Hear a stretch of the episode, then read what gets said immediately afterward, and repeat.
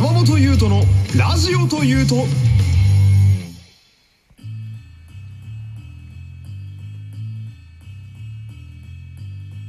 山本優斗のラジオというと第88回よろしくお願いします。はい、えー、なんだかムシムシとしてね、えー、私の髪の髪の毛も、えー、うねりまくっているそんな昨今ですけれども、まあね、そんな、そんな半分テンパみたいなうねりには僕は負けませんので、まあ今日もクリップ購読サブスク登録いいね、ぜひともよろしくお願いいたします。えー、本日も、えー、開始からなんだかちょっとテンションがおかしいですけれども、えーとですね、まあ、最初にですね、あのー、まあ、白状するというか、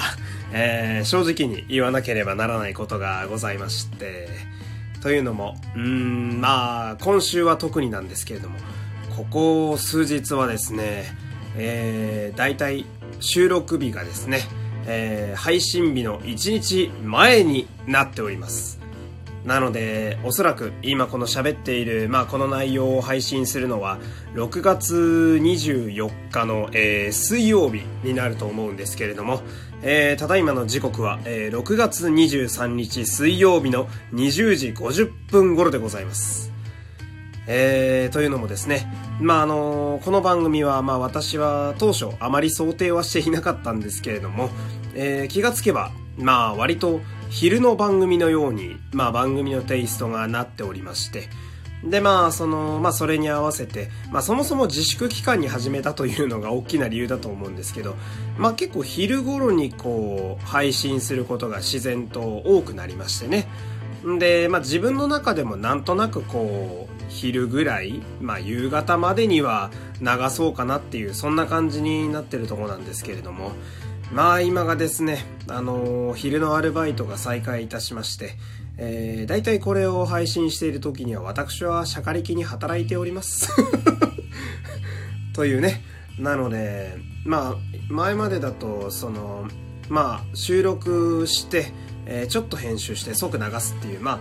まあ生ってほどではないですけれども、割と時間が近い時同じ日にち内には出していたんですが、まあちょっとそれがね、えー、難しくなってまいりましたので、まああの、おとといとかも、まあ昨日もそうか、なんですけれども、あの、ちょっと若干話題にタイムラグが出る可能性がございますので、まあ、なるべくタイムリーに直近のものは拾っていきたいと思うんですけれども、まあ、なんかおかしいなとか、時系列あれって思ったら、まあ、そういうことなんだと思っていただければ、まあ、こちらとしても幸いでございます。で、まあ、そんなことがありますのでね、あのー、まあ、お便りの方もですね、来てから、あのー、即読む、一応即読むんですけど、まあ、その、読んでる日にちと1日ぐらいやっぱり空きがある場合がこれからちょっと出てきそうなので、まあお便りもあれすぐ採用されてないなって思った時には多分そのお便りが送られた時にはもうその日の分を取ってあったりっていうまあそういうちょっとややこしいこう時間の入れ替わりがあったりするので、えー、でね、またここで、えー、と、忘れないうちにですね、お便りをね、あの、募集しておきますので、えー、この番組、お便りは常に募集しております。番組概要の URL から簡単に送ることができます。えー、感想や番組への質問など何でもいいので送ってくださいという。まあこれで、えー、必要最低限のことは今日は言いましたのでね。えー、あとはどこで終わっても大丈夫という。まあ今日はそんな放送ですね。えー、まあね、あんまり適当に喋っていると、また気がつけば時間がどんどん過ぎていきますので、まあ今日の本題に参りますけれども、えー、まあ、これを撮っている日にちが、まあ、6月23日と、まあ、先ほど言いましたけれども、えー、昨日の夜ですね、まあ、6月22日の、えー、23時頃ですか、まあ昨日私はあのすげえ疲れているっていうことをただただ喋るっていうとてもひどい放送をしたんですけれども まあ疲れて私はその時間すでに寝ておりましたけれども、えー、スマブラのダウンロードコンテンツの新キャラクターが発表されておりましたね。えー、アームズというゲームから、まあ、メンメンという、えー、キャラクターが登場することになっておりましたけれども、まあ、あの、スマブラというのは、まあ我々、まあ私平成4年生まれですけれども、まあ我々の世代がおそらく一番ド直球に全シリーズを通ってきて大きくなっている世代だと思うんですけれども、まあこの、このスマブラ、まあ通称スマブラ、えー、正式名称は大乱闘スマッシュブラザーズという、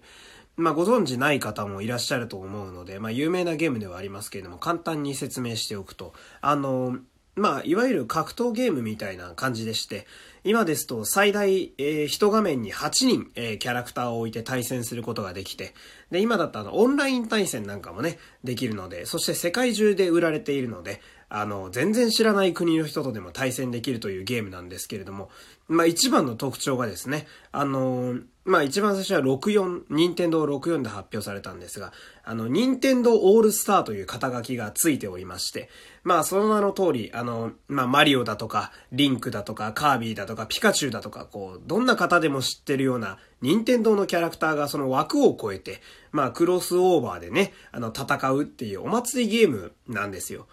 で、いつしかですね、まあ私がちょうど、まあ小学校から中学生ぐらいの時に、えー、発売された Wii というね、あの、大変有名なゲームハードございますけれども、この Wii で、あの、発表されたスマッシュブラザーズ X というシリーズからはですね、あの、ついに任天堂以外のゲームのキャラクターも登場するようになって、あの、ソニックとか、あの、コナミの有名なメタルギアソリッドのスネークとかね。なんで、それがどんどん今拡大しておりまして、今、あの、発表あったキャラクター全部合わせると81人もキャラクターがいるんですけれども、あの、まあ、任天堂だけではなくて、カプコンだとか、セガだとか、まあ、コナミだとか、あとは海外のね、あの、マイクロソフトが版権を持っているようなゲームなんかも出てきたり、あとアトラスだとか、まあ、とにかくいろんなゲームのあの集合体のようななんか、ある種もうただゲームで片付けられないレベルの凄まじいコンテンツになっているっていう。まあそれがスマッシュブラザーズというものなんですけれども。まあ以前ですね、その私、まあ任天堂への思いを少し語らせていただいた回があるんですけれども、まあ、このに、あの、スマッシュブラザーズ、まあ、スマブラにもですね、まあ、私はあの、ゲームを愛する者として、まあ、一定の尊敬というか、あのまあ、ちょっと崇拝しているような部分がございまして、あの、作ってらっしゃるプロデューサーの、まあ、桜井政博さんという方がいらっしゃるんですが、まあ、この方も私の中ではかなり神に等しい 存在なんですけれども、まあ、あの、まあね、な、なんでかって言いますと、その、まあ、ゲームというのはですね、あの、我々こうエンドユーザー、まあ、手に取って遊ぶ側の人間、プレイヤーたちの思い出がやっぱりこう自然と詰まっているものでして、まあ、イメージは音楽とかに近いと思うんですけれども、やっぱりその当時のゲームのキャラクターとか見たり、ゲームに実際触れてみたりすると、その時の思い出が結構蘇ってきたりするもんですね。で、スマブラっていうのはさっきも言ったように私だと小中高大、そして今社会人になりましたけど、もう常にあどこかで必ず知り合いと遊んでるようなゲームなんですよ。で、その、何かスマッシュブラザーズのタイトルを思い出すたびにやっぱり誰かの家で遊んだなとか、あの学校であいつが強かったなみたいなこう自慢話があったなとか、こうやっぱりいろいろなこう楽しい思い出がたくさん蘇ってくるものでね。で、まあ、そのスマブラっていうゲーム自体にもそういう思い出があるんですけれども、えー、スマブラというゲームはま先ほどもこう軽く説明したように、様々なタイトルの会社のゲームのキャラクターが一堂に会しているわけなので、あの、一回でもゲームを、あの、まあ、この世でやったことのある方だったら、きっと思い入れのあるキャラクターが一人か二人はいるはずなんですよ。もうそのぐらいの規模なので。まあ、ロックマンだったり、マリオだったり、さっき言ったスネークだったり、まあ、ファイアーエンブレムのマルスだったり、こういろいろなキャラクターに皆さんそれぞれゲームをやった時の思い出があると思うんですけど、まあ、このスマブラというゲームはですね、あの、まあ、ゲームを作った制作者の方々の思いもそうですし、そして我々遊ばせてもらってる、こう、ゲームファンのね、あの、まあ、その、スマブラっていうゲームの思い出もあれば、それぞれ参戦しているキャラクターたちの思い出もこう、詰まっているという、まあ、なんというか、そうだな、うん、まあ、記憶のアルバムと言いますか、まあ、綺麗な言葉で言うとね、その、ゲームの歴史そのものをゲームにしたかのようなゲームなんですよ。何回今ゲームって言ったんでしょうね。で、まあ、ちょっとこう冒頭の話に戻ると、まあこの新キャラクターというのはですね、なんとスマブラ今でも発売してもう2年ぐらい経つんですけれども、まあダウンロードコンテンツという形で今でも配信が続いているんですよ。で、この新キャラクターが発表されるためにですね、日本だけではなく世界中でこう、あの、まあ、歓喜の声が今だとネットを通して結構伝わってくるんですけれども、やっぱりこう世界中にファンがたくさんいて、そして世界中のゲーマーたちの思い、そして制作者たちの思いが、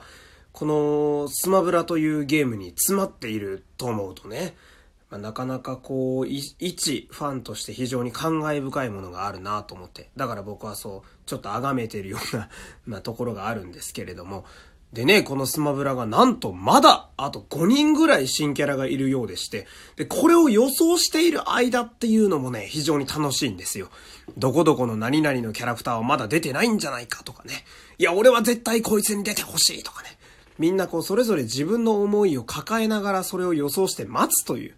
これすら楽しいという。まあそんないつの間にやら歴史、ゲームの歴史そのものになりつつあるスマブラというこの強大なコンテンツがあるというね。まあ今日はそんなお話でした。ではまた明日お会いいたしましょう。山本優斗でした。また明日